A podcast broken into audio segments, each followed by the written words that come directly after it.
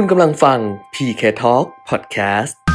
เงินทองต้องรู้โดยขวัญชนก วุฒิกุลและปิยมิตรยอดเมือง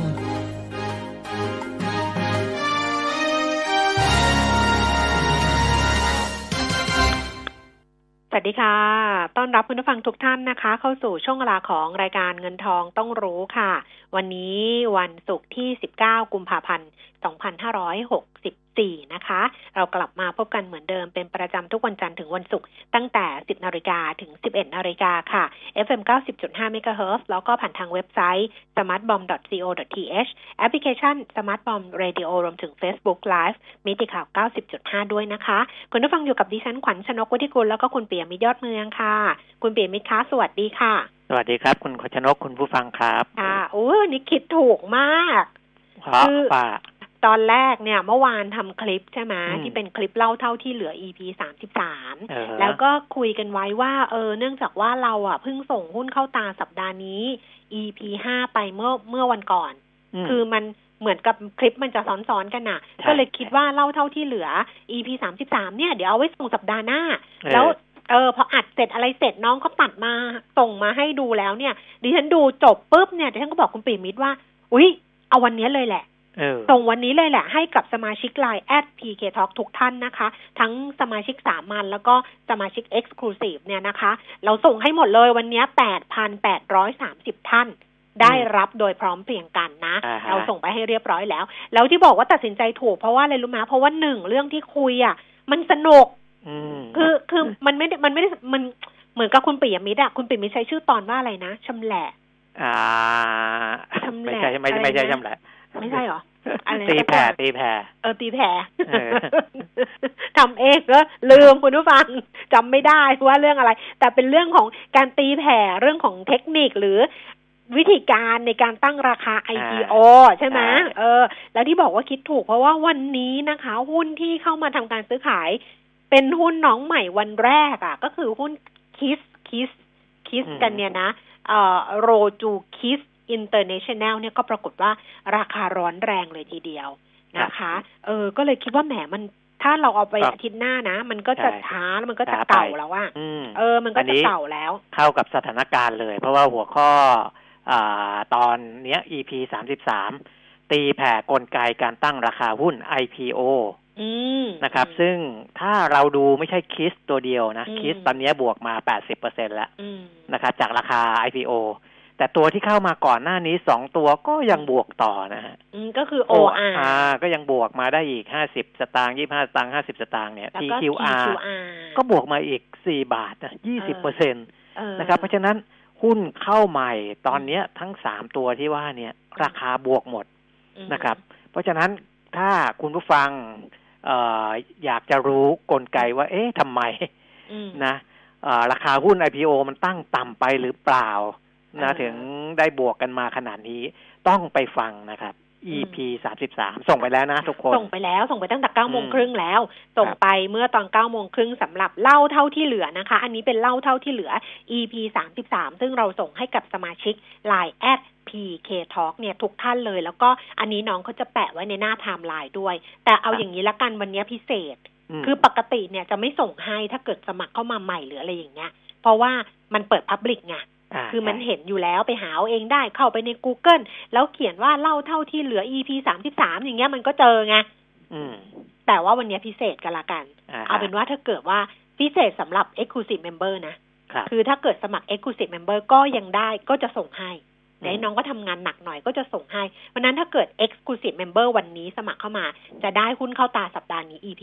5นะคะ EP 5ซึ่งเป็น EP ล่าสุดก็ของสัปดาห์นี้เหมือนกันแล้วก็เดี๋ยวส่งเล่าเท่าที่เหลือ EP 33ให้แล้วก็มีกองทุนเข้าตาสัปดาห์นี้ซึ่งยังค้างเติ่งอยู่แล้วยังวิ่งแรงอยู่เหมือนเดิม EP 1ส่งให้ด้วยเอาแบบนี้ละกันนะวันนี้ถ้ามา เนี่ยสมัครแต่ละวันได้ไม่เหมือนกันหรอกบอกให้แล้วของเก่าอย่าไปถามถึงนะเพราะว่าน้องเดินหน้าอย่างเดียวเราต้องเดินหน้าอย่างเดียวน้องเขาเป็นภาระเพราะฉะนั้นเดี๋ยวดิฉันต้องส่งไปบอกน้องก่อนว่าสมัครวันนี้ได้อะไรมั่งสมัครวันนี้ Exclusive Member 500 บาทนะคะครั้งเดียวค่ะจะได้1คือหุ้นเข้าตาสัปดาห์นี้ EP 5 ครับ2คือเล่าเท่าที่เหลือ EP 33 ตอนชำแหละอะไรนะกลไกการตีแผ่กลไกการตั้งราคาหุ้น IPO ตีแผ่กลไกการตั้งราคาหุ้น IPO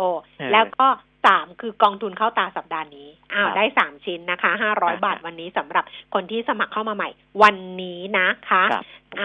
แต่ว่าไม่แต่คนเป็นเพื่อนอยู่แล้วก็จะได้เล่าเท่าเสือ EP 33อยู่แล้วถูกเอาเป็นว่าคุณแอดเข้ามาใหม่คือแอดเข้ามาใหม่เฉพาะคนที่แอดเข้ามาใหม่ใช่ใช่แล้วก็แจ้งเข้ามาด้วยแล้วกันว่าอันนี้แต่น้องเขาเห็นอยู่แล้วล่ะเพราะแอดเข้ามาใหม่มันจะขึ้นว่าแอดเข้ามาใหม่นะคะถ้าเป็นคนเก่าก็จะได้ถ้า8,830 คนเก่าเนี่ยอันนี้ได้ทุกคนไปอยู่แล้วได้ไปแล้วแต่ถ้าเกิดสมัคร Exclusive Member ยังได้หุ้นเข้าตาสัปดาห์นี้ EP 5 อยู่แล้วก็ได้กองทุนเข้าตาสัปดาห์นี้ EP 1แล้วก็ถ้าสมัคร Exclusive Member นะเข้ามาใหม่นะสัปดาห์หน้ารอเลยหุ้นกู้มาแล้วหุ้นกู้ที่จะเสนอขายเดือนมีนาคมเดี๋ยวทำกราฟิกส่งให้นะคะให้เอาไปดูกันคนที่จะเพิ่มนี่ก็คือเพิ่มมากกว่า 8,830 คนนะที่แอดเข้าไปที่เข้าไปค้นหา ID Line อ่ะคือพิมพ์ @PK แล้วก็ TALK Talk นะครับแล้วก็เพิ่มเข้ามานะครับก็จะเป็นสิทธิพิเศษทักเข้ามานะว่าจะเป็นสมาชิกพิเศษทำอย่างไรนะครับเดี๋ยวดิฉันค่อยส่งไลน์ไปบอกน้องนะว่าได้อะไรมั่งเพราะว่าอันนี้กิฟต์สดทุกวันพอเข้ารายการมาก็ตื่นเต้นกิฟต์สดทุกวันอีกนิดนึงคุณสุชาติน่ารักมากเพราะคุณสุชาติเนี่ยพอคุณปิ่มมิส่งให้ 9:30 นคุณสุชาติดูเลยค่ะดูคลิปเลยแล้วส่งกลับมาเลยค่ะเราส่ง 9:30 น 9:55 นคุณสุชาติส่งมาบอกว่าฟังแล้วได้ความรู้มากๆๆๆเลยครับกำลังหัดเล่นหุ้นมีหุ้น OR อยู่ 1,000 หุ้นกำลังรอใบหุ้นอยู่รอหน่อยนะ24กุมภานะคะประมาณนี้ค่ะเพราะฉะนั้นก็สอบถามเพิ่มเติมเข้ามาได้นะคะถ้าเพิ่งจะแอดเป็นสมาชิกใน LINE @PK Talk เนี่ยเดี๋ยวน้องเขาจะส่งเล่าเท่าที่เหลือให้ด้วยนะแต่สำหรับคนที่เป็นสมาชิกเดิมอยู่แล้วแต่จะเพิ่มเป็น Exclusive Member อันนี้ก็ได้หุ้นเข้าตา EP 5 ได้กองทุนเข้าตา EP 1 แล้วก็จะไปได้หุ้นกู้ในสัปดาห์หน้าที่ดิฉันจะส่งให้นะคะครบถ้วนเพราะฉะนั้นเนี่ยเดี๋ยวไปดูกันเลยคุณปิ่มมิตรวันนี้หลายเรื่องด้วยกันหุ้นน้องใหม่เดี๋ยวค่อยกลับมาดูนะคะเพราะว่าขอไล่เรียงไปทีละเรื่องเอาตลาดหุ้นต่างประเทศก่อนเพราะว่าตลาดหุ้นเนี่ยเริ่มปรับตัวลดลงเมื่อเช้าดูเนี่ยบอกว่าหุ้นเนี่ยส่วนใหญ่ลดลงน้ำมันก็ลดลงแล้วก็ทองเพิ่มขึ้นแต่พอดูอัปเดตล่าสุดอีกทีนึงกลายเป็นลงหมดเลยหุ้นลงน้ำมันลงทองลงค่ะตลาดหุ้นนะคะที่นิวยอร์กเมื่อคืนที่ผ่านมาดัชนีอุตสาหกรรมดาวโจนส์ลงไป 119.68 จุดนะคะ Nasdaq ลงไป 100.14 จุด S&P 500 ลดลง 17.36 จุดยุโรปค่ะลอนดอนฟุตซี่100ลดลง 93.75 จุด CAC 40 ตลาดหุ้นปารีสฝรั่งเศสลงไป 37.51 จุดแล้วก็ DAX แฟรงก์เฟิร์ตเยอรมนีลดลง 22.34 จุดค่ะส่วนในเอเชียนะคะเช้าวันนี้โตเกียวนิเกอิอยู่ที่ 29,947 จุดนี่ก็หลุดจาก 30,000 จุดลงมานะคะลงไป 288.0.9% ค่ะหังเสียงฮ่องกง 3,116 จุดลงไป 478.1.56% แล้วก็ตลาดหุ้นเซี่ยงไฮ้ดัชนีคอมโพสิตลดลงไป 1% นะคะ37จุดอยู่ที่ 3,637 จุดค่ะเราย้อนกลับมาดูความเคลื่อนไหวของตลาดหุ้นบ้านเราในเช้าวันนี้กันบ้างค่ะดัชนีราคาหุ้นปรับตัวลดลงนะคะต่ำสุดเนี่ย 1,500 จุดเลยคุณปิมิตรคือปริ่มเลย 1,500.34 จุดสูงสุด 1,507.63 จุดนะคะล่าสุด 1,506.97 จุดลดลงไป 4.06 จุด 0.27% มูลค่าการซื้อขาย 16,900 ล้านบาทSCT ค่ะ 934.87 จุดลดลง 3.21 จุดมูลค่าการซื้อขาย 6,500 ล้านบาทหุ้นที่ซื้อขายสูงสุดอันดับ1นะคะก็เป็นหุ้นน้องใหม่นะคะโรจูคิสนะคะชื่อย่อในการซื้อขายก็น่ารักทีเดียวหุ้นคิสเนี่ยนะคิสนี่มูลค่าการซื้อขาย 3,000 กว่าล้านแล้วนะแล้วก็ราคาล่าสุด 17.50 นะคะเพิ่มขึ้นจากราคาจองซื้อเนี่ย 8.50 สตางค์ 94%คิสนี่จองซื้อที่9 บาทราคาจอง9 บาทนะคะทำธุรกิจ แบบพวกอะไรอ่ะผลิตภัณฑ์ความงามไหมเขาบอกว่าผลิตภัณฑ์ที่เป็นนวัตกรรมความงามอะไรพวกนี้นะคะอาคิสซื้อขายสูงสุดอันดับ1ด้วยราคาที่ขึ้นไปเกือบ 100% แล้วก็อันดับ2เป็น STA 45.25 เพิ่มขึ้น 1.75 สตางค์ OR นะคะปรับตัวเพิ่มขึ้น25สตางค์อยู่ที่ 30.50 สตางค์ค่ะ K Bank 140.50 ลดลง3บาทปตท 40 บาทลดลง50สตางค์สีตังโกรฟ42.25 สตางค์เพิ่มขึ้น 1.25 สตางค์ค่ะบ้านปู 11.50 ลดลง40 สตางค์เนอ 5.45 เพิ่มขึ้น35 สตางค์ PTG ค่ะ 19.40 ลดลง30 สตางค์แบงก์กรุงเทพ 122.50 ลดลง 1.50 สตางค์ CPF 28.25 ราคาเท่าเดิมนะคะคุณผู้ฟังที่จะฝากคำถามหุ้นนะคะก็ฝากไว้ได้เหมือนเดิมค่ะ3ช่องทางโทรศัพท์ 02-3115696Facebook ขวัญชนกวุฒิกุลแฟนเพจแล้วก็ LINE @PK Talk เหมือนเดิมนะคะจะสมัครสมาชิก X ไม่ X ก็ฝากคำถามได้ใน LINE @PK Talk ค่ะวันนี้นักวิเคราะห์เป็นคุณวิจิตรอารยพิสิทธิ์จากเมย์แบงก์กิมเองค่ะส่วนอัตราแลกเปลี่ยนนะคะดอลลาร์บาท 30.1 สตางค์ราคาทองคำก็ปรับตัวลดลงไปอยู่ที่ 1,765 เหรียญต่อออนซ์ค่ะลงไป10เหรียญเลยนะตอนเนี้ยแล้วก็ราคาอยู่ที่ 25,200 ค่ะจนราคาน้ำมันปรับตัวลดลงบ้างแล้วนะคะ Brent 62.55 เหรียญลงไป1เหรียญ38เซน West Texas 59.04 เหรียญลงไป1เหรียญ48เซนดูไบ60.60 เหรียญเพิ่มขึ้น37 เซนค่ะลงมา 2% กว่านะน้ำมัน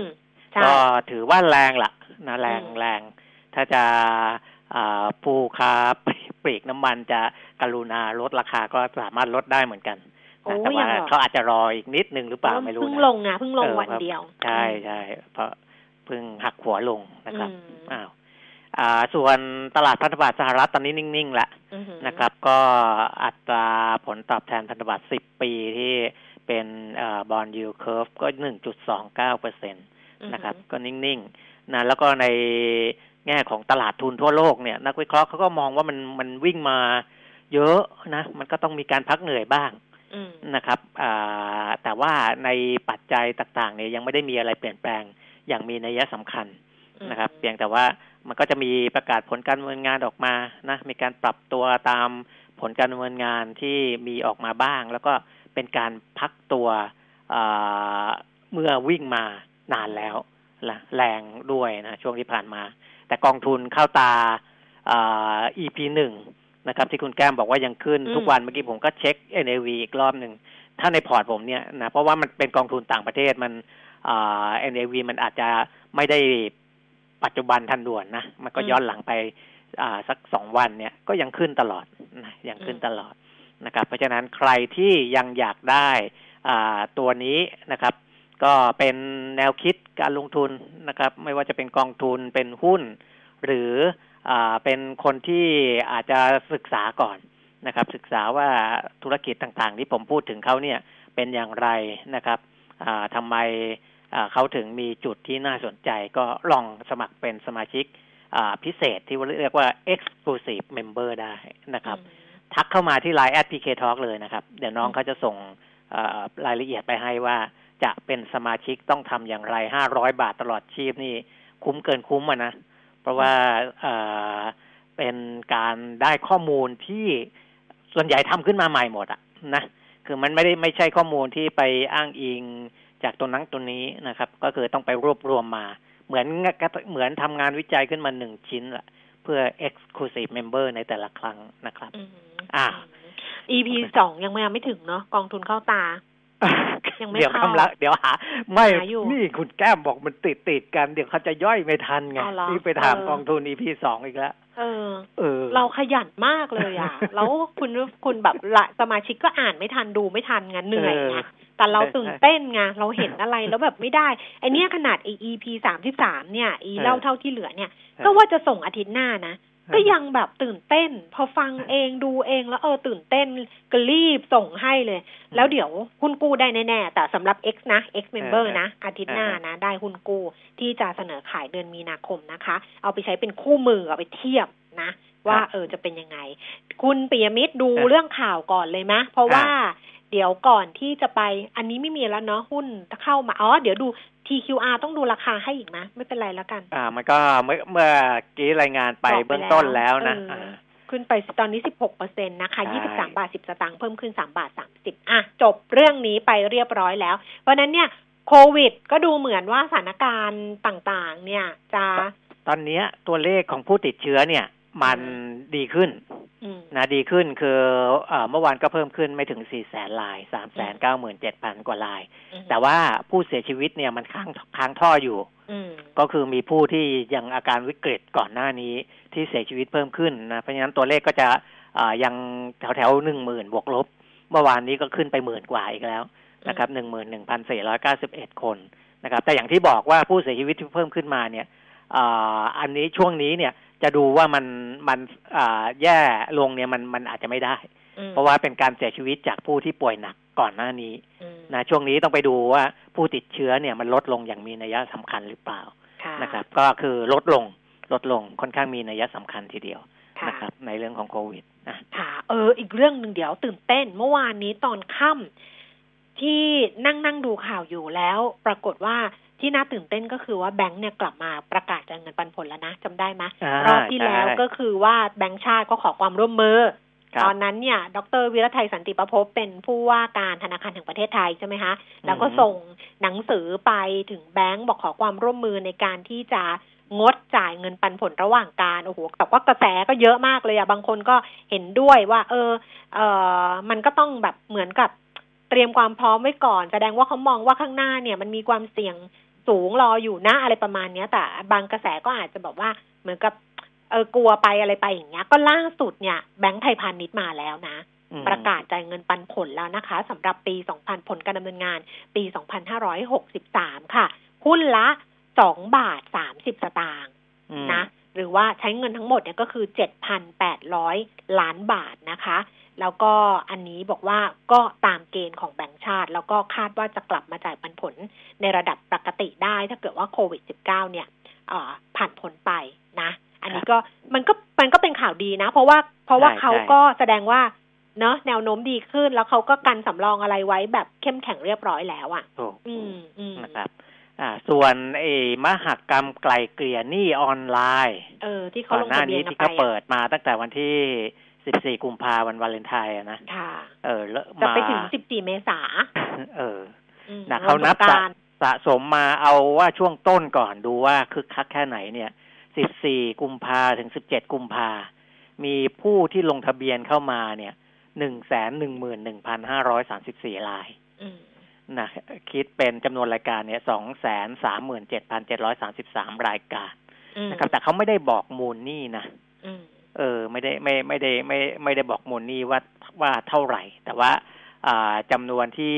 ยื่นเข้ามาเหล่านี้เนี่ยเดี๋ยวเจ้าหนี้เขาจะต้องตรวจสอบความถูกต้องของข้อมูลตรวจสอบสถานะของลูกหนี้แล้วก็จะติดต่อกลับไปเพื่อนัด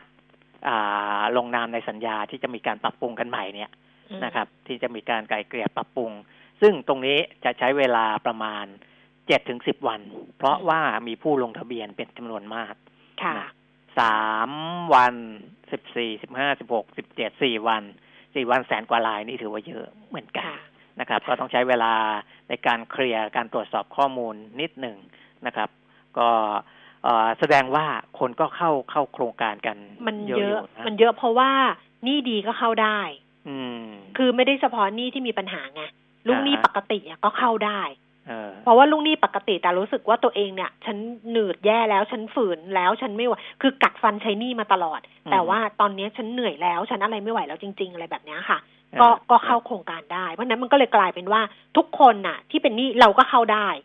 คุณเปรมิตรก็เข้าได้ถ้าคุณเปรมิตรแบบอยากไปปรับโครงสร้างอยากไปอะไรอย่างเงี้ยนะแต่เขาก็คงจะไปดูความสามารถของคุณเปรมิตรอีกทีนึงแหละเพราะว่าไม่รู้ว่าเข้าไปแล้วเนี่ย 400,000 กว่าเนี่ยเขาอนุมัติทุกคนหรือเปล่าถูกมั้ยเขาก็คงต้องไปดูอีกทีนึงคนมันเยอะเพราะว่ามันเข้าได้หมดนะคะนะครับส่วนโครงการอีกโครงการหนึ่งของแบงก์ออมสินนะครับโครงการมีที่มีเงิน ที่แบงก์ออมสินเขาเปิดช่วยเหลือธุรกิจท่องเที่ยวที่ได้รับผลกระทบจากโควิด -19 เนี่ยเขาตั้งวงเงินไว้10,000 ล้านปรากฏว่าวันที่18 กุมภาพันธ์ที่เพิ่งเปิดเนี่ยนะแค่ครึ่งวันมียื่นขอกู้ในโครงการนี้เนี่ย 5,000 ล้านครึ่งนึงเลยอ่ะแสดงว่าเนี่ยเขาเดือดร้อนจริงเห็นไหมมันก็คุณวิทัยรัตนากรผู้อำนวยการธนาคารออมสินก็บอกว่ามันก็สะท้อนนะว่าแสดงว่าผู้ประกอบการธุรกิจท่องเที่ยวตอนนี้เขาเหือดจริงใช่นะเขาก็เลยต้องการไอ้ตรงนี้ไปเสริมสภาพคล่องนะครับนี่ไงเรื่องท่องเที่ยวที่ผมบอกว่าต้องจี้ให้มันถูกจุดนะเพราะว่าตอนนี้เนี่ยพอเห็นเรื่องของการยื่นขอเงินกู้อะไรต่างๆแล้วนี่ก็ชัดเจนนะครับว่าเขามีความต้องการส่วนในเรื่องของตัวเลขการกระตุ้นการท่องเที่ยวต่างชาตินะคุณยุทธศักดิ์สุภศรผู้ว่าการท่องเที่ยวแห่งประเทศไทยก็บอกว่าได้หารือกับคุณพิพัฒน์รัชกิจประการรัฐมนตรีว่าการกระทรวงการท่องเที่ยวและกีฬาถึงการปรับเป้าหมายตัวเลขการท่องเที่ยวในปี2564ใหม่นะครับโดยจะหันมาเน้นกระตุ้นการท่องเที่ยวภายในประเทศมากขึ้นแล้วก็ปรับปรุงเป้าหมายตลาดนักท่องเที่ยวต่างชาตินะก็ต่างชาติเนี่ยต้องยอมรับนะว่าอาจจะไม่ได้โตมากก็เลยปรับจาก10 ล้านคนมาอยู่ที่8 ล้านคนนะครับจะสร้างรายได้จากการท่องเที่ยว 4.228 แสนล้านบาทนะ4แสนกว่าล้านแล้วก็ไทยเที่ยวไทยเนี่ยเนื่องจากว่าจะกระตุ้นมากขึ้นก็ปรับตัวเลขจาก120 ล้านคนเป็น150 ล้านคนนะครับหรือว่าล้านครั้งนะสร้างรายได้การท่องเที่ยว 816,000 ล้านบาทนะครับโดยทั้งปีจะมีรายได้รวม 1.2 ล้านล้านบาทนะครับก็เป็นการปรับตามสถานการณ์นะ New Normal ตอนนี้นะครับแล้วก็คงจะดูว่าแต่ละประเทศนะประเทศไหนจะกระตุ้นอย่างไรด้วยอะไรอันนั้นก็เป็นหน้าที่ของการท่องเที่ยวที่เขาจะต้องไปดูอยู่แล้วล่ะเช่นนักท่องเที่ยวญี่ปุ่นนะมีการใช้เงินดิจิตอลจำนวนมากนะแล้วก็มีศักยภาพในการใช้จ่ายตรงนี้สูงเพราะฉะนั้นเวลาที่จะเปิดรับนักท่องเที่ยวจากประเทศที่เขาเน้นใช้เงินดิจิตอลก็ต้องดูว่าจะทำอย่างไรนะครับที่จะให้เงินดิจิตอลสามารถนำมาใช้กับธุรกิจธุรกรรมท่องเที่ยวได้นะครับอันนี้ก็เป็นอีกเรื่องหนึ่งนะครับแล้วก็ทางประชาชาติธุรกิจนะครับเขาก็นำเสนอเรื่องของการแพ็กเกจดูแลท่องเที่ยวนี่แหละนะแต่ยังเป็นแหล่งข่าวแต่ว่ามีการพูดถึงจากกระทรวงการคลังเหมือนกันว่ามีโอกาสเป็นไปได้ที่เรียกว่าจะทำการแช่แข็งหนี้เพื่อช่วยลูกหนี้ในธุรกิจท่องเที่ยวแช่แข็งก็คือไม่ต้องแบกภาระทั้งเงินต้นและดอกเบี้ยเป็นระยะเวลา 3-5 ปีไปเลยคือฟรีซเลยทุกอย่างฟรีซไปเลยหยุดไปเลยอย่างนี้ใช่ไหมเพราะว่าเขาเหนื่อยมานานนะถ้าถึงแม้ว่าจะเริ่มเปิดธุรกิจเริ่มมีรายได้เข้ามาแต่ว่ารายได้นั้นเนี่ยเขาน่าจะต้องเอาไปทำอย่างอื่นก่อนนะเพราะถ้าได้เข้ามาแล้วเอามาใช้หนี้หมดเนี่ยมันก็เหนื่อยต่อไปอยู่ดีมันเดินต่อยังอื่นไม่ได้ไงนะครับเพราะฉะนั้นแนวคิดตรงนี้เนี่ยแต่ว่าตรงนี้เดี๋ยวรอให้มันผ่านขั้นตอนทุกอย่างออกมาอีกทีแล้วคงจะชัดเจนนะครับว่าจะแช่แข็งกี่ปีโอ้นะแต่แบบนี้สถาบันการเงินก็ต้องรับบทหนักเหมือนกันนะถูกนะมันก็จะไปหนักที่สถาบันการเงินซึ่งเขาก็ต้องดูว่าแบงก์ชาติก็ต้องช่วยด้วยไงในเรื่องของการเรื่องของสำรองอะไรใช่ไหมอาจจะต้องมาดูกันว่ายังไงถ้าส่วนนี้ที่การไว้ฟรีซไว้เนี่ยนะครับซึ่งพอฟรีซเนี่ยเขาก็อาจจะไม่ได้นับเป็น NPL อยู่แล้วต้องเว้นไปเลยต้องแบบมันก็ยกก้อนนี้ออกไปอยู่แล้วคือกันออกไปอยู่แล้วไงนะก็คือช่วยต่อกันมาแหละนะถ้ากฎระเบียบอันไหนที่มันเป็นอุปสรรคก็ต้องเอาเข้ามาช่วยด้วยนะครับเพื่อให้ธุรกิจนี้เนี่ยเดินไปได้เพราะว่าเขาต้องเข้าใจก่อนว่าไอ้ธุรกิจที่เขาแย่ๆเนี่ยเขาไม่ได้ทำไม่ดีนะหรือว่าบริหารงานแย่หรือว่าอะไรนะครับแต่ว่ามันเป็นเพราะว่าสถานการณ์โควิด-19 มันมากระทบเขานะส่วนใครที่ เป็นเรื่องอื่นๆที่ไม่ใช่ผลกระทบโดยตรงอันนั้นก็อีกเรื่องหนึ่งนะครับแต่เรามองในแง่ของภาพรวมก่อนว่าเขาไม่ได้ตั้งใจที่จะมันให้มันแย่นะเพราะฉะนั้นการช่วยเหลือเนี่ยมันก็มีเหตุมีผลที่จะต้องช่วยเหลือเขานะครับอันนี้เป็นเรื่องของท่องเที่ยวแล้วก็การช่วยเหลือผู้ประกอบการท่องเที่ยวนะครับค่ะเอาเศรษฐกิจทุเรียนมั้ยเศรษฐกิจทุเรียนคือเศรษฐกิจทุเรียนมาอีกแล้วแหมว่ามาหลายรูปแบบเหลือเกินอันนี้มาจากคุณอมรเทพจาวลาผู้ช่วยกรรมการผู้จัดการใหญ่สำนักวิจัยของธนาคาร SCB บอกว่าปี 2564 เนี่ยเศรษฐกิจไทยจะเข้าสู่โมเดลทุเรียนแต่ใช้คำว่าอีกครั้งนะเป็นทุเรียนอีกครั้งก็คือโมเดลทุเรียน 2.0 กรอบนอกนุ่มในนี่เขาก็เปรียบเทียบกันจนแบบว่าบอกกรอบนอกคือปัจจัยต่างประเทศอุปสงค์ต่างประเทศดูดีจากการส่งออกส่วนภายในเนี่ยเป็นแบบยังนุ่มอ่ะนุ่มอยู่เนี่ยจากปัจจัยภายในประเทศได้แก่การลงทุนภาคบริโภคภายในกลุ่ม SME ที่ยังมีปัญหาภายได้การท่องเที่ยวที่ยังไม่กลับมาดังนั้นก็คาดว่าภาพรวมเศรษฐกิจในปีนี้จะขยายตัวได้เพียง 2-3% เท่านั้นแล้วก็จะเห็นการฟื้นตัวเต็มที่เนี่ยในปี 2565 ซึ่งจะสวนทางกับประเทศอื่นๆในอาเซียนนะคุณเปียมิตรที่คุณอมรเทพบอกว่าที่อื่นๆเนี่ยประเทศอื่นๆในอาเซียนเนี่ยปีนี้จะกลับมาฟื้นตัวได้เท่าๆกับช่วงก่อนหน้าโควิดแล้วแต่ไทยจะฟื้นตัวช้ากว่าเพื่อนเพราะว่าโครงสร้างเศรษฐกิจเราเนี่ยเน้นการท่องเที่ยวมากใช่ดังนั้นปีหน้าเนี่ยถึงจะเร่งตัวขึ้นจากการที่มีวัคซีนเนี่ยมากขึ้นท่องเที่ยวถึงจะกลับมาในปี65นะคะแล้วก็จะช่วยกระจายรายได้ได้ดีมากขึ้นแต่ว่าอีกโจทย์สำคัญก็คือประเทศไทยจะต้องเปิดรับนักท่องเที่ยวให้มาเที่ยวเชิงคุณภาพดีขึ้นได้ยังไงนะเขาก็บอกว่าโมเดลทุเรียนที่ว่าเนี่ยสะท้อนว่าเศรษฐกิจที่เปราะบางยังมีความเสี่ยงอยู่มากโดยเฉพาะหากโควิด -19 เกิดขึ้นอีกรอบหนึ่งจะมีคนกล้ามาฉีดวัคซีนไหมจะฉีดให้เด็กผู้สูงอายุได้หรือไม่ก็เลยมองว่าเศรษฐกิจเนี่ยยังฟื้นตัวได้ไม่ดีเท่าที่ควรนะคะจริงๆมันมีตัวเลขของศูนย์วิจัยกสิกรไทยอ่ะแต่เขาเป็นคาดการณ์การเติบโตอ่ะว่าอินโดนีเซียเนี่ยปี64ปีนี้ใช่ไหมอินโดเนี่ยจะโต 4.8% ตัวเลขคาดการณ์นะคะปีหน้า 6.0% มาเลเซียปีนี้ 7.0 เลยอ่ะคือทุกคนโหเดี๋ยวดูก่อนนะทุกคนนี่แบบเอาปีนี้ก่อนนะนี่ตัวเลขคาดการณ์ปี64นะอินโดเนี่ยโต 4.8 มาเล 7.0 ฟิลิปปินส์ 6.6 สิงคโปร์ 5.6 เวียดนาม 7.4 ไทย 2.7 เนี่ยของปีนี้อ่ะแบบขี้เหร่มากอ่ะแล้วก็ปีหน้าเนี่ยดีขึ้นแต่ก็ไม่ได้ดีกว่าชาวบ้านนะเพราะว่าปีหน้าปี65นะคะอินโดคาดว่าจะโต 6.0 มาเลเซีย 6.0 ฟิลิปปินส์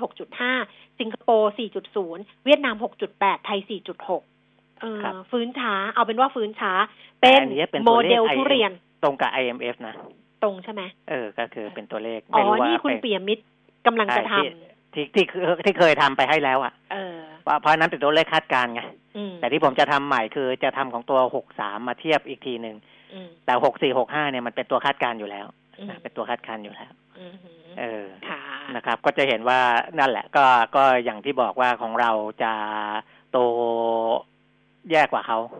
แย่กว่าชาวบ้านเขาในปีนี้นะ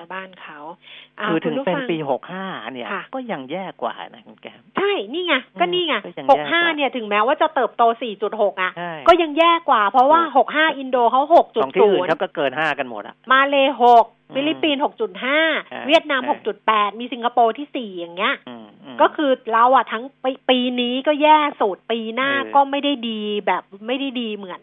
ชาวบ้านเขาเพราะฉะนั้นเนี่ย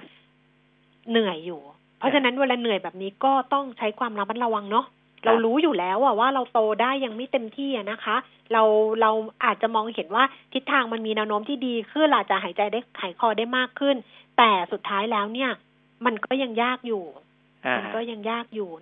นั้นก็ต้องระมัดระวังกันต่อไปนะคะเนี่ยดัชนีเชื่อมั่นภาคอุตสาหกรรมก็ยังลดลงต่อเนื่องเป็นเดือนที่2นะของเดือนมกราคมอยู่ 83.5ลดลงจาก 85.8 นะครับก็ยังเป็นดัชนีที่ต่ำสุดในรอบ6 เดือน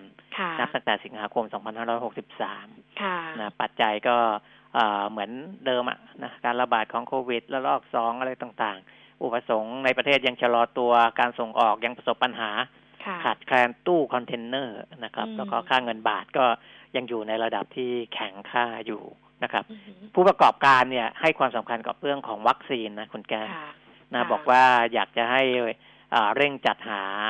ให้เพียงพอโดยเร็วแล้วก็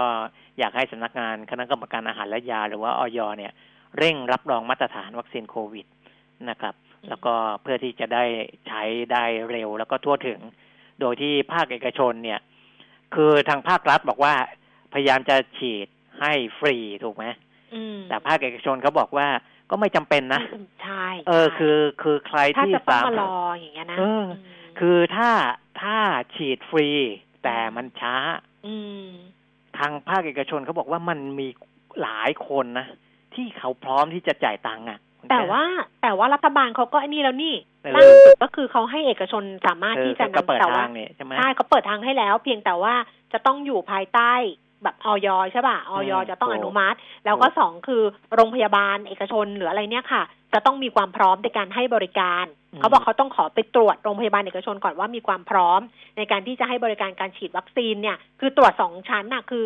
1คือตัววัคซีนก็ต้องอย.รับรองใช่มั้ยแล้วก็2คือคุณภาพของโรงพยาบาลน่ะเพราะเขาไม่อยากให้เกิดความผิดพลาดขึ้นเขาก็บอกมาแบบนี้ก็ลักษณะนี้แหละก็มีฉีดฟรีบ้างนะฉีดเสียเงินบ้างใครที่มีพร้อมอยากจะจ่ายก็จ่ายได้อะไรอย่างเงี้ยนะครับมันก็จะทำให้เรื่องของวัคซีนเนี่ยมันกระจายได้รวดเร็วขึ้นนะค่ะนี่ขออภัยคุณผู้ฟังเพราะว่าวันนี้ข้อความมันเยอะมากแล้วก็มีทั้งสมาชิกใหม่ที่แอดเข้ามาเพิ่มสมาชิกเดิมสมัคร Exclusive สมาชิกใหม่แอดเข้ามาสมัคร Exclusive น้องงงน้องแอดมินงงแล้วก็เลยบางทีส่งข้อความเนี่ยผิดพลาดไปบางท่านเป็น Exclusive อยู่แล้วน้องเขาก็ไปส่งให้ว่าสนใจสมัครอะไรอย่างเงี้ย มันรัวไปหน่อย เพราะว่าคนเยอะมากเลยนะคะก็เดี๋ยวขออภัยแทนน้องด้วยเพราะว่าน้องก็ทำงานหนักแต่ว่าก็สำหรับใครที่จะเพิ่มเติมเข้ามาเดี๋ยวจะค่อยๆส่งใครกันละกันนะคะทยอยเพิ่มเติมไปก็ขอบคุณทุกท่านที่ส่งข้อความเข้ามานะทั้งชื่นชอบแบบว่าคุณปิ่มนี่คุณแก้มขยันจังเลยส่งเยอะไปหมดเลยอย่างเงี้ยค่ะเรานะมีแรงก็ทำให้แหละที่ใหม่จริงๆเนี่ยถ้าที่ผมดูตัวเลขนี่คุณแก้มประมาณสัก12คนเข้ามาใช่มั้ยที่ใหม่จริงๆอ่ะนะที่คุณแก้มบอกว่าใหม่เลยแล้วถ้าทักมาเป็นexclusive แล้วจะส่งไอ้เล่าเท่าที่เหลือ EP 33ให้ด้วยแต่ว่าเวลาสมัครเข้ามาค่ะสมัครเข้ามาแล้วหรือว่าแอดเข้ามาเป็นเพื่อนเพิ่มแล้วอะค่ะแล้วทักว่าสวัสดีค่ะทักว่ารออยู่นะคะน้องจะไม่รู้ค่ะว่ารออะไรน้องจะไม่รู้ว่าสวัสดีค่ะคือแบบต้องการอะไรเพราะฉะนั้นบอกให้ชัดเลยค่ะพอแอดเข้ามาแล้วปุ๊บบอกว่าขออันนั้นขออันนี้ขอสมัครหรืออะไรอย่างเงี้ยค่ะไม่งั้นน้องเขาจะแบบอ้าวค้างเติ่งเพราะว่าอย่างบางท่านบอกว่ารออยู่นะคะก็เลยไม่รู้ว่ารออะไร เพราะว่าคลิปใน YouTube i2see channel เนี่ยมีทั้งหมดเนี่ย500กว่าคลิปเล่าเท่าที่เหลือมันมี33คลิปคุณเข้าตามันมีไปแล้ว5คลิปแก้มเล่ามันมีไปแล้ว10คลิปอย่างเงี้ยมันเยอะไงเยอะไปหมดมันเยอะไปหมดก็เลยบอกว่าถ้ารออยู่หรือสนใจเนี่ยบอกไม่ถูกเลยไม่งั้นก็ลองเข้าไปดูใน YouTube i2see channel แล้วก็ไปเลือกดูกันละกันว่าคุณอยากได้อะไรแต่ว่าบางอันคุณก็จะไม่เห็นเพราะว่าเราเฉพาะ Exclusive Member เท่านั้นไม่ได้เป็น Public นะคะคุณปิ่มมิตร 10:40 นาทีขอถามสั้นๆนิดเดียวเพราะว่ามีท่านหนึ่งเป็น Exclusive Member เนี่ยถามเข้ามาใน LINE @PK Talk นะคะถามคุณปิ่มมิตรว่าอยากทราบว่าการลงทุนในเวียดนามทางไหนอย่างไรเขาใช้คำว่าปลอดภัยที่สุดครับนี่ดิฉันก็เลยดูเรื่องเศรษฐกิจเวียดนามเนี่ยล้อไปด้วยเลยทีเดียวตัวเลขเศรษฐกิจเวียดนามอย่างที่คุณแก้มบอกอ่ะนะปีนี้แข็งสุดเลยนะIMF World Bank ก็ให้บวกอยู่ถ้า IMF บวก 1.6 แต่ว่า World Bank ให้บวก 2.8 ปีนี้เหรอปีไม่ใช่ปีนี้สิปี63สิปีที่แล้วสิปีที่แล้วที่เขาติดลบกันน่ะปีนี้บวก 6.7ปีหน้าบวกต่อไปอีกเป็น 7.4 ของ IMF ถ้าของกสิกรเนี่ยปีนี้ 7+7.4 ปีหน้าบวก 6.8 สำหรับเวียดนามนะนะอันนี้เป็นตัวเลข IMF World Bank นะเพราะฉะนั้นก็จะเห็นว่าการเติบโตก็สูงต่อเนื่องนะครับทีนี้ถามเรื่องการลงทุนเนี่ยเข้าใจว่า มันค่อนข้างกว้างอะนะว่าลงทุนในธุรกิจหรือลงทุนในหุ้นหรือในอะไรไม่ใช่ดิฉันว่าน่าจะลงทุนแบบกองทุนหรืออะไรอย่างเงี้ยเพราะว่าลงทุนที่ง่ายที่สุดนะสำหรับการไปลงทุนในเวียดนามก็คือผ่านกองทุนนั่นแหละใช่แต่ถ้าจะลงทุนในตลาดหุ้นหรือในตราสารอะไรของเวียดนามเนี่ยก็จะมีกองทุนนะที่เปิดให้ลงทุนผ่านกองทุนของเราเนี่ยของบ้านเราที่ไปลงทุนในเวียดนามเนี่ยอยู่หลายกองนะครับอันนั้นเนี่ยสามารถที่จะไปเลือกดูได้แต่ว่าถ้าผมมีเวลาดีกว่าเพราะว่าตอนนี้ทำคลิปเยอะเหลือเกินนะเล่าเท่าที่เหลือเนี่ยอาจจะจับมาสักครั้งหนึ่งก็ได้นะครับเพราะว่ามันก็จะมีข้อมูลให้เปรียบเทียบอยู่แหละนะว่ากองทุนที่ลงทุนในเวียดนามจะเป็นอย่างไรแต่ว่าเนื่องจากว่าตลาดหุ้นเวียดนามเนี่ยเขาก็ยังไม่ได้ใหญ่โตมากนะครับเพราะฉะนั้นกองทุนที่ไปลงทุนในเวียดนามเนี่ยมันก็จะไม่ค่อยได้แตกต่างกันมากเท่าไหร่นะครับแต่อาจจะไปดูไส้ในเพิ่มเติมนิดหน่อยได้นะครับแต่ไปดูเองก่อนละกันนะไปดูเองก่อนละกันเพราะว่าแต่ละกองทุนเนี่ยมันก็จะมีนโยบายที่แตกต่างกันอยู่บ้างนะว่าสัดส่วนการลงทุนในหุ้นกี่เปอร์เซ็นต์อะไรอย่างเงี้ยนะถ้าลงทุนในหุ้นเยอะความเสี่ยงมันก็จะเยอะหน่อยประมาณนั้นตอบแบบนี้สรุปตอบแบบนี้ได้ไหมว่าสำหรับการลงทุนในเวียดนามเนี่ยเอาแบบง่ายที่สุดก็คือลงทุนผ่านกองทุนรวมที่เขามีนโยบายลงทุนในสินทรัพย์ต่างๆของเวียดนามแต่เราก็ต้องไปดูเองอีกทีนึงว่าสินทรัพย์ที่เขาเข้าไปลงทุนเนี่ยเป็นสินทรัพย์ประเภทไหนบ้างเป็นหุ้นเป็นตราสารหนี้เป็นอะไรอย่างเงี้ยนะคะแต่ว่าคำถามที่ถามมาว่าปลอดภัยที่สุดเนี่ยตอบไม่ได้เพราะว่าในโลกของการลงทุนมันมีความเสี่ยงทั้งนั้นแหละคือถ้าจะบอกว่าปลอดภัยที่สุดเนี่ยเราตอบไม่ได้หรอกแต่ปลอดภัยที่สุดมันก็คือต้องไปดูอีกทีอย่างที่บอกอ่ะปลอดภัยมันก็ต้องกองตราสารหนี้อะไรอย่างนี้แต่ตราสารหนี้เราก็บอกว่ามันจะปลอดภัยแบบอะไรอย่างนี้มันก็ใช่ไหมคือต้องไปดูแต่ว่าง่ายที่สุดก็คือการลงทุนผ่านกองทุนรวมนะคะแล้วคุณผู้ฟังที่ขี้เกียจดูคลิปเพราะว่าคลิปเนี่ยมันดูใน YouTube ใช่ไหมแล้วมันก็เห็นเราสองคนนั่งคุยกันนั่งอะไรกันอย่างเงี้ยถ้าเป็นเล่าเท่าที่เหลือมันจะมีช่องทางนึงก็คือพอดแคสต์ซึ่งน้องเนี่ยเขาทำคู่กันไปอยู่แล้วเพราะฉะนั้นเปิดพอดแคสต์ฟังได้เหมือนกันนะคะเล่าเท่าที่เหลือทุก EP เลยค่ะตั้งแต่ EP 1 อ่ะ EP 1 ยอดดูเป็นหมื่นอ่ะแล้วก็ EP 2 3เนี่ยยอดดูแบบหลายพันมาก 4,000 5,000 อะไรอย่างเงี้ยนะที่เราทำมาประมาณสัก2ปีนะพอ EP หลังๆขยันทำยอดวิวเหลือ200 300 500ก็เลยขยันไปหรือเปล่าหรือว่ายังไงคนดูเหนื่อยแล้วไม่ไหวแล้วเมื่อก่อนดูกันเป็นหมื่นเลยทีเดียวอ้าวเพราะฉะนั้นก็ลองไปดูกันละกันแล้วก็ถ้าไม่ถนัดดูก็ฟังก็ฟังเลือกฟังจากพอดแคสต์นะคะแต่ว่ายังมีแรงทำอยู่เพราะฉะนั้นก็ทำต่อไปได้ขยันเดี๋ยวขยันทำให้คุณผู้ฟังที่เป็นสมาชิกก็ขยันดูหน่อยก็แล้วกันจริงๆเรื่องพวกนี้นะมันหาได้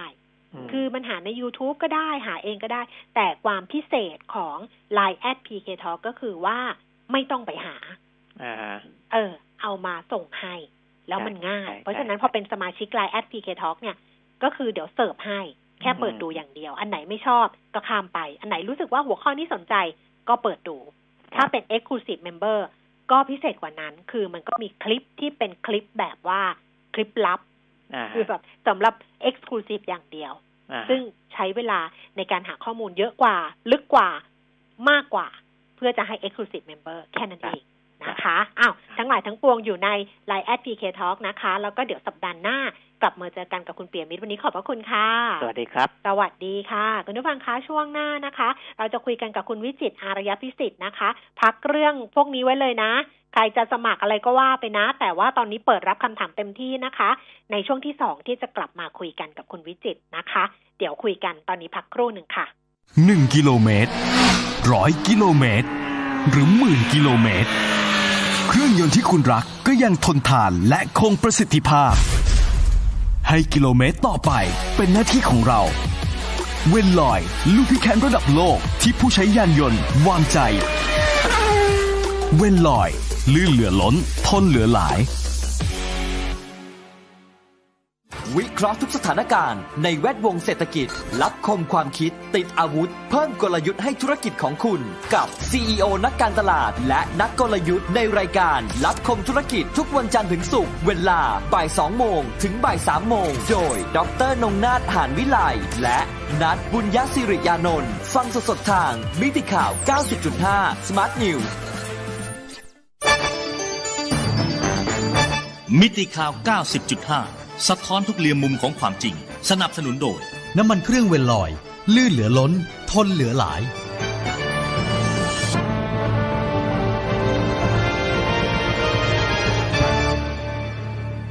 อล้นทนเหลือหลายรายการเงินทองต้องรู้โดยขวัญชนก วุฒิกุลและปิยมิตรยอดเมือง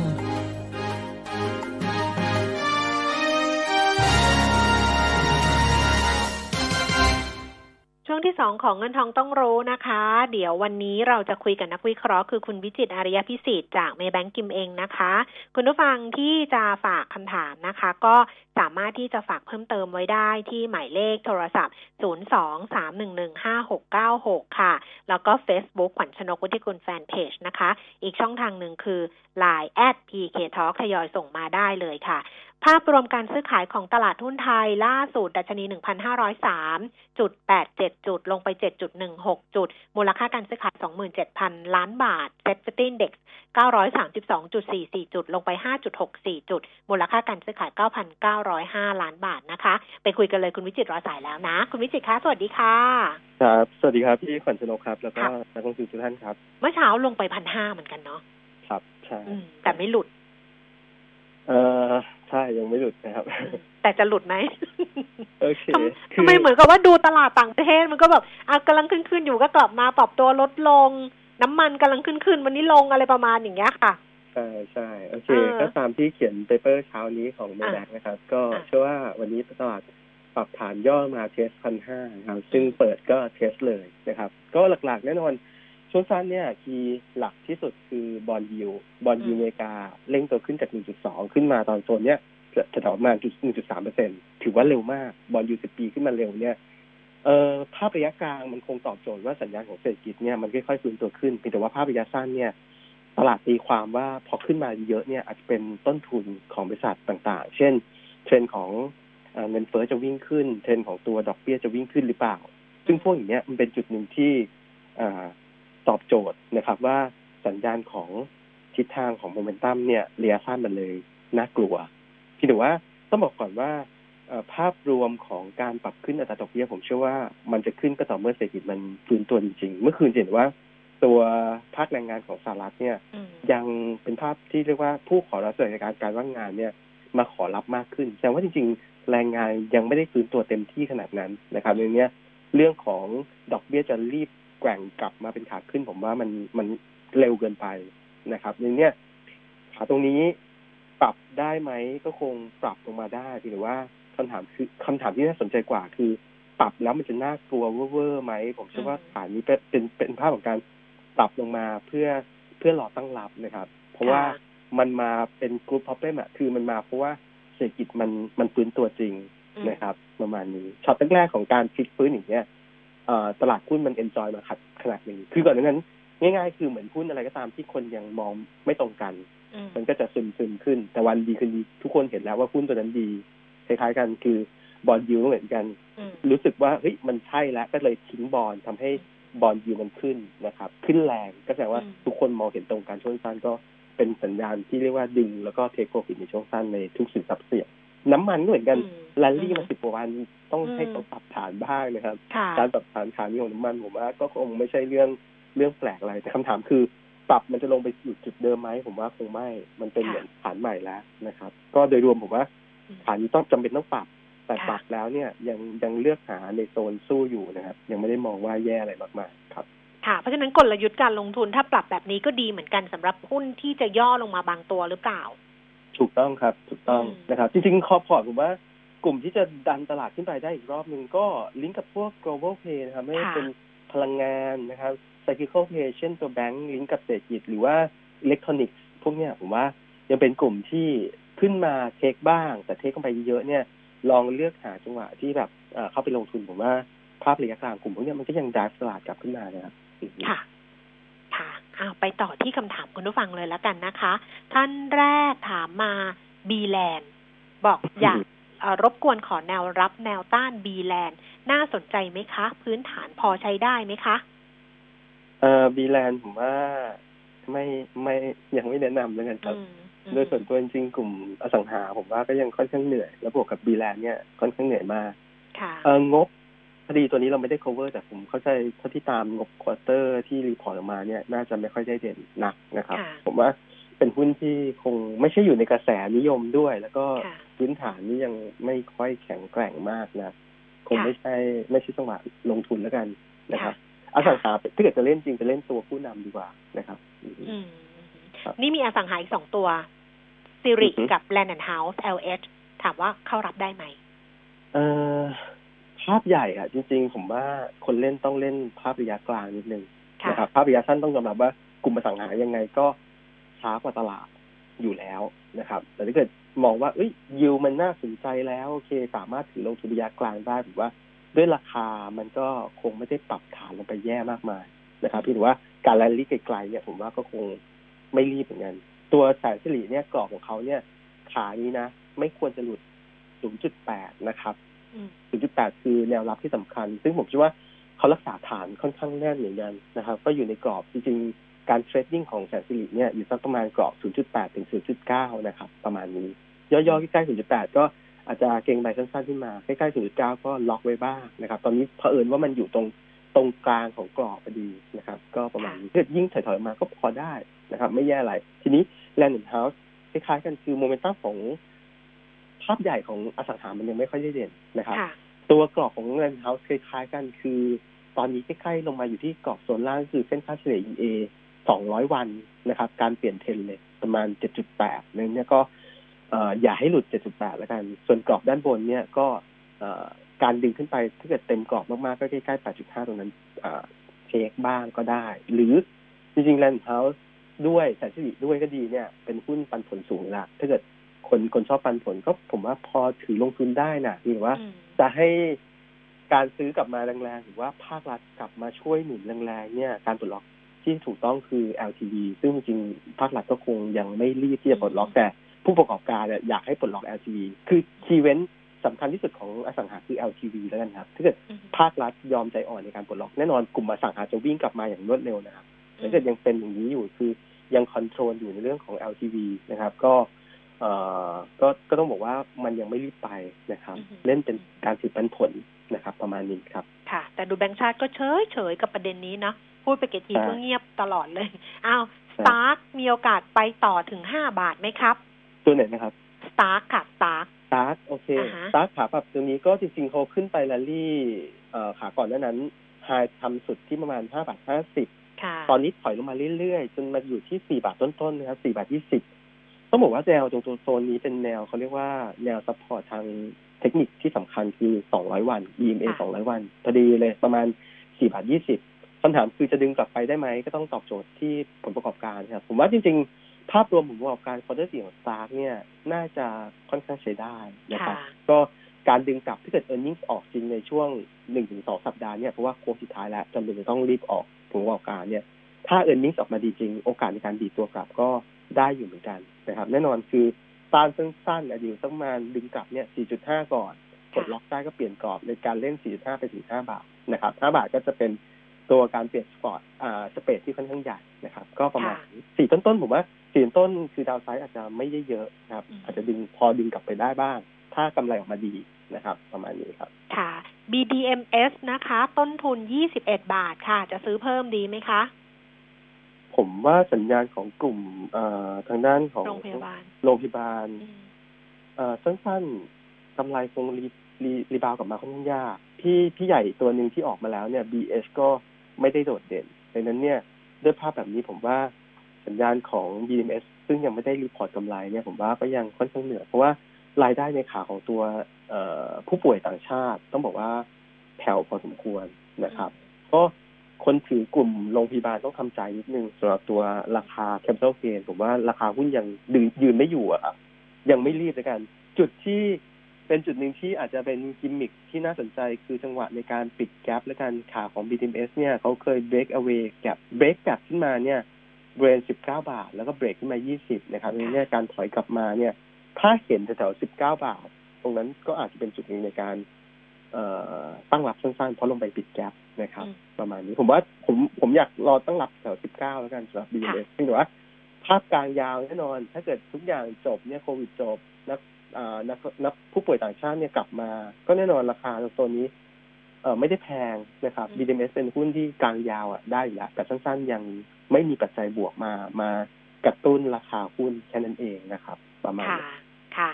DCC Dynasty Ceramic นะคะควรรับที่ราคาเท่าไหร่ถือรอรับปันผลครับเป็นหุ้นที่ปันผลดีครับจริงถือว่า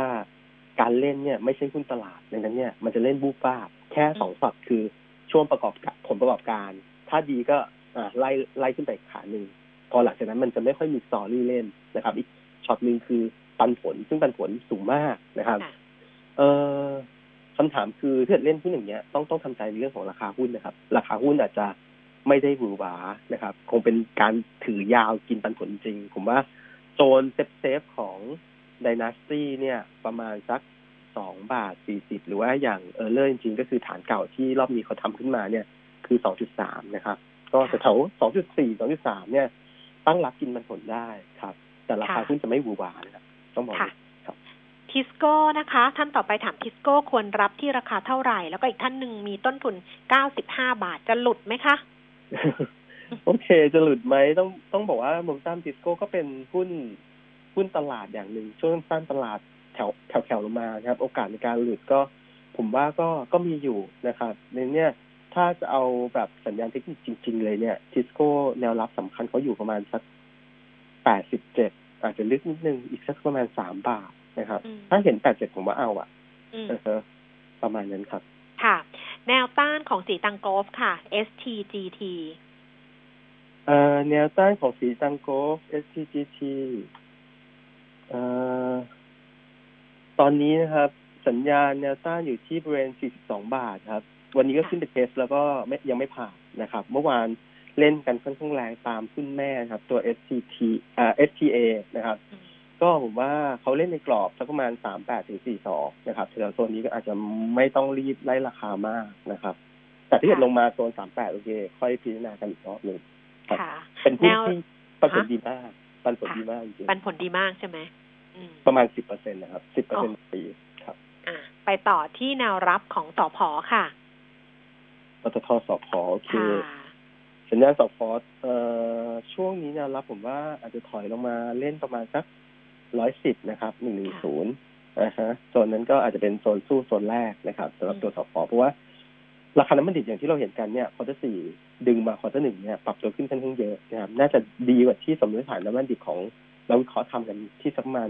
50ต้นๆด้วยซ้ำไปตอนนี้วิ่งขึ้นมาโซนสักประมาณ60เนี่ยถ้าเกิดยืนอยู่เนี่ยโอกาสในการ adjust สมมติฐานน้ำมันดิบของตัวเราวิเคราะห์เนี่ยปรับขึ้นเนี่ยก็มีอยู่นะครับแต่แถวโซนนั้นผมว่าย่อลงไปน่ารับหรือว่ารอจังหวะที่ตลาดยืนอยู่แน่นอนหุ้นกลุ่มชุด mid cap อย่างเงี้ยมันวิ่งตามเซนติเมนต์ของตลาดนะครับก็ยังพอได้นะครับแนวรับแรก110แล้วกันครับเอาล่ะค่ะวันนี้ขอบคุณคุณวิจิตรมากๆนะคะขอบคุณค่ะสวัสดีค่ะคุณผู้ฟังคะจริงๆพยายามจะถามเพิ่มอีก1คำถามนะโดยเฉพาะเรื่องของธนาคารไทยพาณิชย์ที่จ่ายปันผลนะคะแต่เอาอย่างนี้ละกันเคลียร์นิดเดียวว่าคุณผู้ฟังที่โทรศัพท์มาถามว่า SCB ปันผล 2.60 สตางค์เขาปันผลเท่าไหร่นะ2.30 นะคะ 2.30 สตางค์เกี่ยวกับกองทุนสำรองเลี้ยงชีพไหมไม่เกี่ยวนะคะคนละเรื่องกันเลยอันนี้เป็นการที่ทาง SCB เนี่ยเขาจ่ายให้กับผู้ถือหุ้นนะคะซึ่งเป็นผู้ถือหุ้นสามัญซึ่งเขาจะมี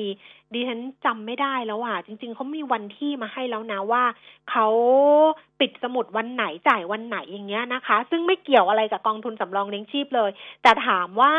จะไปซื้อ SCB เพื่อรับปันผลอันนี้เดี๋ยวต้องให้นักวิเคราะห์ดูยังไม่ต้องรีบเพราะว่ามันอาจจะไม่ได้คุ้มค่ากันเราเวลาเราดูหุ้นรับปันผลเนี่ย เราจะดูแค่ตรงนี้ไม่ได้นะคะท่านนี้บอกว่าไม่มีความรู้เลยใกล้เกษียณแล้วเอาเป็นว่าใจเย็นๆ1คือไม่เกี่ยวกับกองทุนสำรองเลี้ยงชีพ2คือเขาจ่ายให้กับผู้ถือหุ้นสามัญของเขา3คือจะซื้อ SCB เพื่อรับปันผลตรงนี้ไหมอย่าพึ่งเดี๋ยวรอนักวิเคราะห์มาคุยกับเราอีกทีนึงก่อนนะเอาแบบนี้ก่อนนะคะแล้วเดี๋ยววันจันทร์เราค่อยกลับมาเจอกันนะวันนี้ลาแล้วสวัสดีค่ะ